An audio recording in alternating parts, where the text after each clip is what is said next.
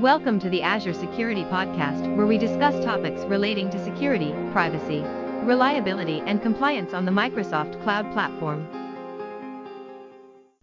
Hey, welcome to episode number eight. We have the gang here this week. We also have a special guest, Randy Campbell, to talk to us about network isolation and private endpoints in Azure. But before that, let's go to the news. Sarah, what we got? So I've got a couple of things this week to talk about. Firstly, in preview is OpenID Connect support for Azure App Services and Functions. So that means if you're using an OpenID Connect provider for your authentication, you can now integrate that into Azure App Service and Azure Functions. If you don't want to use Azure AD, I would ask you why you don't want to use Azure AD because it's great, but for some reason you need to use another OpenID Connect provider, you can now do that, which is really cool. Next, I'm going back to my favorite because we always have things to talk about um, in this space. We're talking about AKS, and now you can get secure AKS pods using policy. So it means that, um, like Azure Policy and the rest of Azure, you can actually deny an audit requests into a pod. So uh, there's 16 inbuilt options. You can, with those particular settings, you can either put them on audit or you can put them on deny. So uh, you can really, really lock down the security of the pod and actually what happens within that pod. Because it's always about AKS with me as well, you can also now get managed Azure AD support that's generally available in AKS, which means you don't have to create client apps or service apps. It's all managed for you. So again, just making AKS, well, doing the right thing authentication wise with AKS way, way easier, which is again, I sound like a broken record, but very cool. And they're all my news bits this week. The first one I selected for this week is related to Azure Monitor uh, extending their support to containers. Azure Monitor is now able to monitor containers, uh, CPU, memory, disk usage, and many others. In terms of security, this provides another opportunity to detect security issues since they often cause performance impact. This gives us the opportunity to correlate uh, those performance indicators with information from services like Azure Security Center, Sentinel, Defender ATP, etc. The next news that I'm really excited about is that Microsoft is launching a tech community page for Microsoft Threat Protection. In previous podcasts, you may have heard me talking about the ability that our services have to interconnect and interoperate with other Microsoft services and third party vendors. And that these provide protection at the door and enable the infrastructure necessary for strategies like uh, zero trust, security orchestration, automation, and response, or SOAR before going further, I want to take a minute uh, to explain what I mean with provide protection at the door, since I've been asked that question before. When users and processes uh, authenticate and, and get authorized to perform some task, only the information available to the identity provider is what is used to make the authentication um, and authorization decisions. But what about if the identity provider had a way to get more information uh, than what is stored in the directory itself? Basically, by interconnecting services, data from other services could be available and be utilized to determine how risky a connection may be and then used as part of the authentication authorization process. In other words, it allows data to be available in almost real time. Hence, this is what I mean when I said it allows protection at the door. So going back to Microsoft Threat Protection, it builds upon that interconnection and interoperation of services story by allowing the aggregation of signals gathered by the different threat protection services into a single pane of glass. Uh, Microsoft Threat Protection or MTP has an incident tab that shows a list of detections or detected incidents and includes a summary of the extent of the impact caused by uh, that incident in the environment. Uh, for example, if you see a credential theft, it made sure the users, the devices, the data that uh, it was impacted uh, throughout the environment. And that information will come from the different services such as uh, Azure Advanced Threat Protection or Azure ATP, Microsoft Defender ATP, Microsoft Cloud Apps Security or MCAS, and others. In addition, the MTP Action Center has the capability to align that information to the MITRE ATT&CK framework. Um, and enable because um, I have seen customers that own certain services and they don't have it enabled. The other cool thing about MTP is that it helps uh, streamline the time to acknowledge and remediate uh, incidents since now you have all the information centralized and more automation can be used to deal with the all the attacks that are commonly seen in the environment. The last thing I want to talk about is this cool skilling initiative that uh, Microsoft has put together to help people get the financial fluency uh, needed in this day and age. This is especially important now that uh, people have lost their jobs due to the to COVID-19 financial impact, and that more jobs require technology-related skills. As part of this initiative, uh, Microsoft has enabled uh, many LinkedIn training and they're available for free through March 2021. Also, Microsoft uh, certification exams are being provided at a cost of $15. Some of the role path uh, included uh, through the training and the, uh, the certification is data analyst, IT support, IT administrator, and others. So if you guys are interested, please visit aka.ms slash job seeker. So uh, a couple of slightly Azure related things caught my eye this week. Um, the first one I thought was really cool, kind of just geeking out on non Azure topics, but Microsoft's really focused on uh, kind of getting to zero waste. And so we uh, did some pilot programs. Can we take all the stuff that comes out of our data centers and you know find another use for it? Um, so I thought this was pretty neat. So got a little article there for folks to check out. The other thing that that dropped that's somewhat related to Azure is uh, the the Windows baselines actually just uh, recently released for the latest versions of Windows Server and uh, Windows 10, and a couple of interesting things in there. Um, uh, some adjustments to the new password length controls. Uh, keep in mind um, that we really are pushing for a passwordless future, but we recognize that there is an interim state of having to strengthen what you can do on the password side. Um, but uh, that's not necessarily always you know passwords that you have to change all the time. Um, you know, if it's not changing, excuse me, if it's not been compromised, we don't want you to change it. Um, uh, but strong, uh, longer passwords can be stronger. So a couple of different tweaks and uh, tuning in there. I'll let you let you all kind of uh, read through that. In the Azure world, uh, I've been working a lot on uh, the new version of the Azure Security Baselines with with that team. And one of the things that we're really looking for feedback on and very interested, and you know, find me on you know, LinkedIn and Twitter, is you know kind of how you're using Azure baselines and benchmarks um, if you are already, and any uh, anything that we can do to improve it.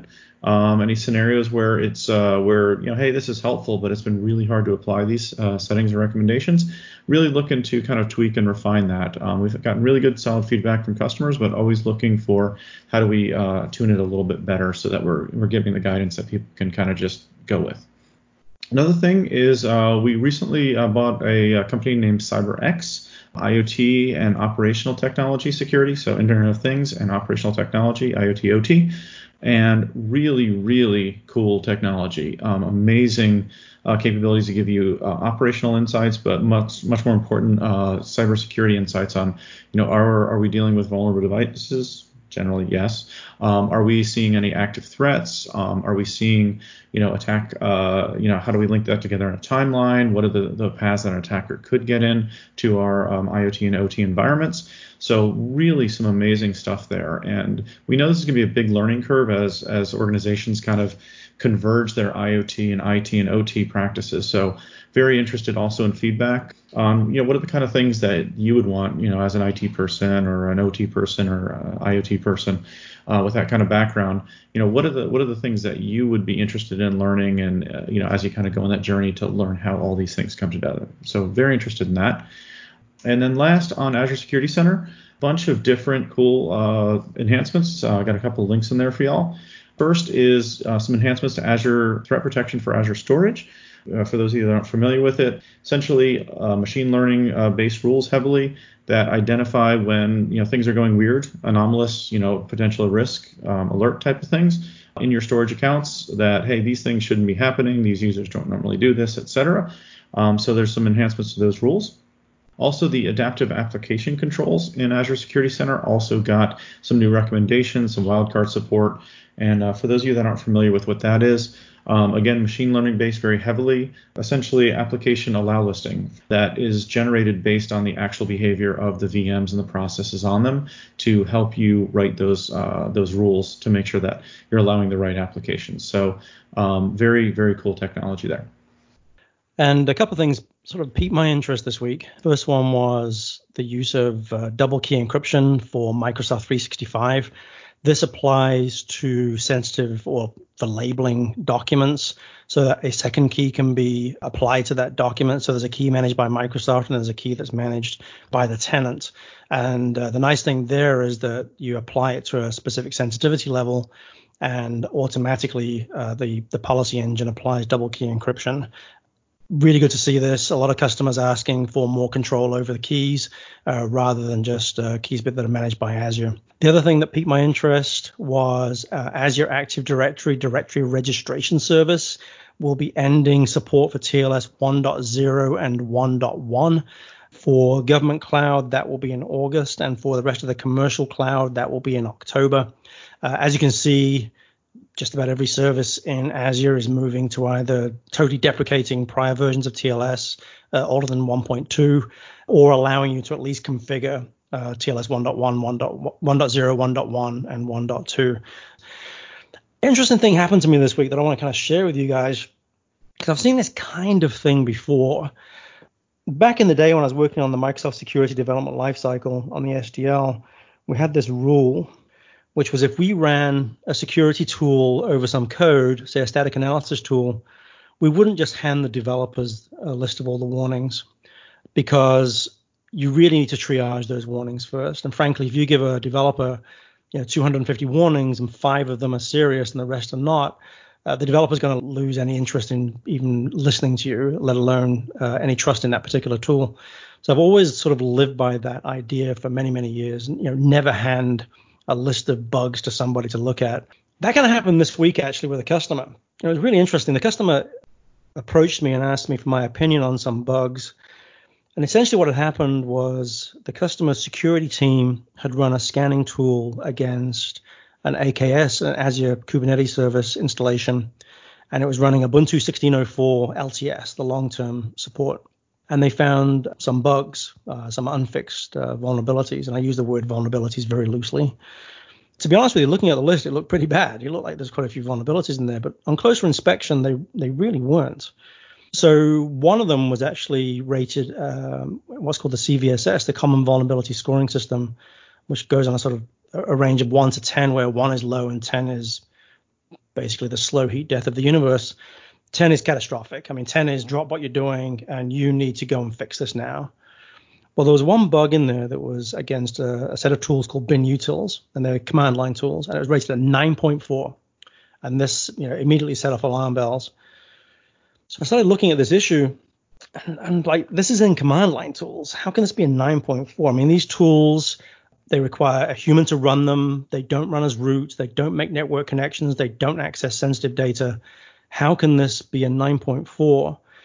I had I had a look at the actual bugs themselves, and I probably gave them like a 4.5 ish, something like that. There's no way that these were a 9.4, but they were holding up this customer from deploying AKS. Did a bit more digging around, and I talked to Michael Withrow. So Michael was on our um, on our podcast, I think episode two, talking about container security.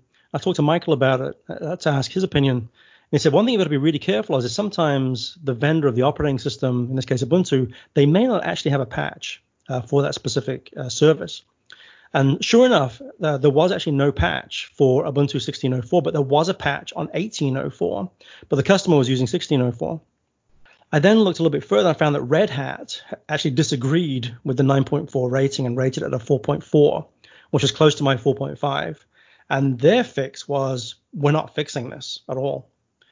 So the moral of this story is that if you're in security and you run scanning tools, please don't hand your developers or your deployment people a you know a wall of bugs that have to be addressed.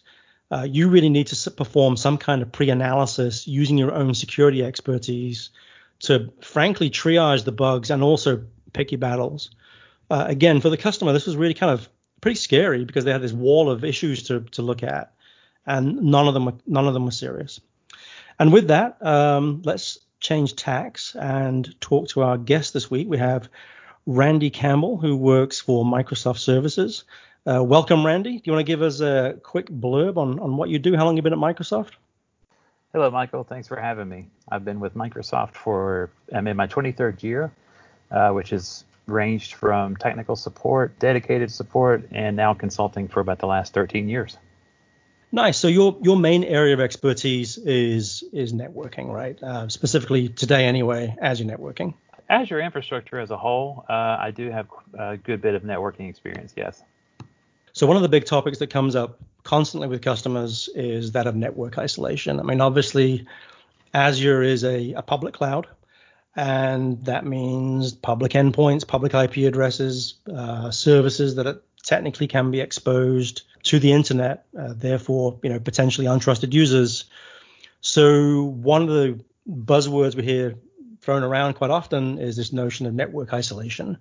So from your perspective, you know, what do customers want when they're talking about network isolation in the context of, of a cloud environment? So, in my experience, I would say most of the time customers are looking for a way to be able to utilize Azure resources such as uh, Azure Storage, Azure SQL, to store data that might have uh, some very sensitive information, could contain PII or PHI, anything like that. And they want to be able to utilize those in a way that remains on their private network while running in the cloud. We really need to differentiate here between PaaS and IaaS, right? We're talking when we're talking about private, privately accessible services. We've always kind of been able to do that with IaaS. Is that correct? PaaS has always been the area where there's been public endpoints. Absolutely. Yeah. With IaaS, you're thinking about virtual machines, and those are by default just they're going to be specific for your environment and they're going to be uh, deployed into a subnet. So they will get their own private IP address. They're private for you. When it comes to the PaaS offerings, really around the multi-tenant kind, you know, for a long time, the Azure cloud didn't have the capability to to be able to allow those to be accessed through private means only. They were uh, the only way you you could access them was over the internet, public endpoint. So many PaaS offerings, let's you know, have an example, say Azure Storage or Azure SQL SQL Database. They offer a firewall, and I use the term firewall very loosely there, like lowercase f firewall, that provide things like um, IP restrictions, perhaps even port restrictions in some cases, but that's not network isolation, right? That's right, Michael. So on things like storage accounts or Azure SQL or Key Vault, you can go to the firewall settings for that resource. And when you're looking to add IP addresses there, you can only add public IP addresses.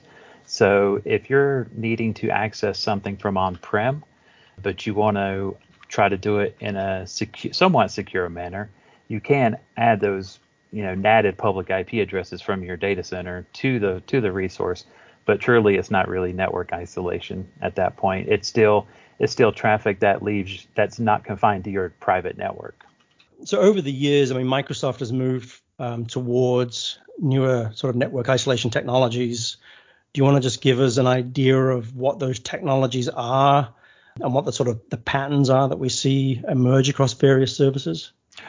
Right. So uh, as as more and more customers really uh, demanded that some of our multi-tenant PaaS services have this, you know, additional security features, uh, we produced a feature called Service Endpoints. Yeah, so with service endpoints, uh, they allow you to lock down, so to speak, of which Azure VNet or subnet can access that Azure resource, such as a storage account or, or a Key Vault or, or a C, Azure SQL.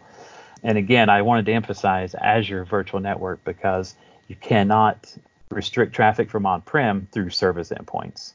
That is where one of the limitations for service endpoints comes into play.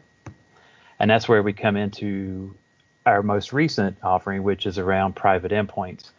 And I'd like to take a step back and really talk about two really private PaaS patterns. Uh, try to say that fast three times. So well, number one, one, there's two main patterns. One is around VNet injection, and that is basically for dedicated PaaS resources. Examples might be something like Azure SQL MI, Application Gateway, where it requires its own subnet, Databricks, where you deploy into a where you, you can deploy into your own VNet directly. Those are and those are examples of VNet injection, and by default, since they are VNet injected, they get private IPs, so they are part of your virtual network. Now, the other pattern is private endpoints, and those really apply to multi-tenant PaaS type resources, again, like Azure Storage or Azure SQL or Key Vault, things of that nature. And basically, when you enable private endpoint on one of those Azure resources, that's creating a read-only network interface for that PaaS resource and bringing that into your VNet. So again, that allows for complete data flow network flow between uh, between resources in your private networks within Azure. That can also be utilized by uh, by resources from on-prem. If you've got ExpressRoute set up, uh, private peering, you've got a server on-prem that needs to talk to a storage account directly with private endpoints. You have that you have that capability now because it is part of your VNet at that point. Uh, and is it fair to say that both VNet injected solutions and private endpoint solutions, the majority of the time, the networking architecture will be over ExpressRoute. Yes, if you're if you're a hybrid setup, yes, that's that's most definitely the case. Hybrid being you've got stuff on premises. Uh, it's not cloud native necessarily. So you've got cl- stuff on premises that's communicating with stuff in the cloud. That's correct. Okay. There's a couple of really good examples. I mean, SQL Managed Instance is a good example of using VNet injection, and um, Azure SQL Database, which is a you know, multi-tenant environment, um, that would use private endpoints instead. Is it fair to say that Azure in general, where it makes sense, is moving towards private endpoints, and people should be learning about private endpoints? Yes, most definitely. Uh, from my from my understanding, from my experience, product group is really focusing their efforts and investments on on the private link service, which powers private endpoints. Service endpoints, uh, they do have their place. Um, again, really along the lines of um, locking down access from an Azure VNet to an Azure, you know, PaaS resource. It uh, it's pretty easy to set up. Just to really, if you're doing this in the portal, it's really just a few clicks like I said, they have their place, but I think for the majority of folks, especially those that are in some of those industries where they want to have some of their data in the cloud and they're a little apprehensive, then private endpoints uh, really comes in uh, quite positively in those situations. So, in the interest of full disclosure, so you and I have been working on a healthcare solution over the last last few months, and the company in question actually has a policy, right, that says anything that is uh, sensitive healthcare information that they're hosting in Azure, uh, you must use private endpoints.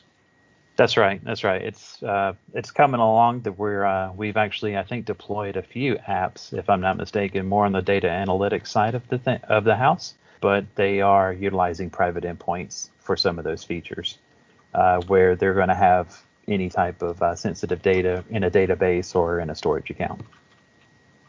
So I'm going to be honest with you. I've, I've, sort of looked at the private endpoint stuff. You know, my background is not net- networking; it's mainly application development, and I do find it. I mean, not confusing, but there are a few things that I sort of have to come to grips with. So, what are the common issues that we see with private endpoints? I mean, what what would you expect customers possibly to run into in terms of resistance deploying private endpoints? I would say the biggest hurdle that a customer will need to overcome is correctly setting up DNS for uh, for name resolution because a lot of times you may have an app or or uh, or something like that that needs to connect, you know, via an FQDN, And if that uh, if that storage account with its FQDN now has private endpoint enabled, it has a private IP. So we need to be able to uh, correctly, you know, resolve that name. So having DNS set up correctly, uh, especially when it comes to a hybrid model like we were talking about, if you need to access some of those resources from on-prem, then there is a little bit of work to do with on-prem DNS connecting to possibly DNS servers running in Azure. Um, I can assist in the resolution of those of the names of those endpoints. To me, DNS is the big thing. So, so on the topic of DNS there, and this is my naivety coming through or lack of experience, that would be Azure private DNS or is it public DNS? It is Azure private DNS. That that capability is there for uh, for you to host zones to host those records for any resource that you enable with private endpoint. The general idea is that, especially from on-prem, the general idea again is you have conditional forwarders set up on your on-prem DNS servers, and this is any like in a typical uh, hub and spoke type of architecture running in the cloud, where in the hub you may have several servers running DNS. It could be Windows DNS. Let's just say for this example, they're running Windows DNS. So basically, what you would do is uh, you would enable con- or set up conditional forwarders on-prem to some to these zones that uh, that these Azure resources use for storing their uh, their DNS records. You forward those uh, queries to your DNS servers running in the hub.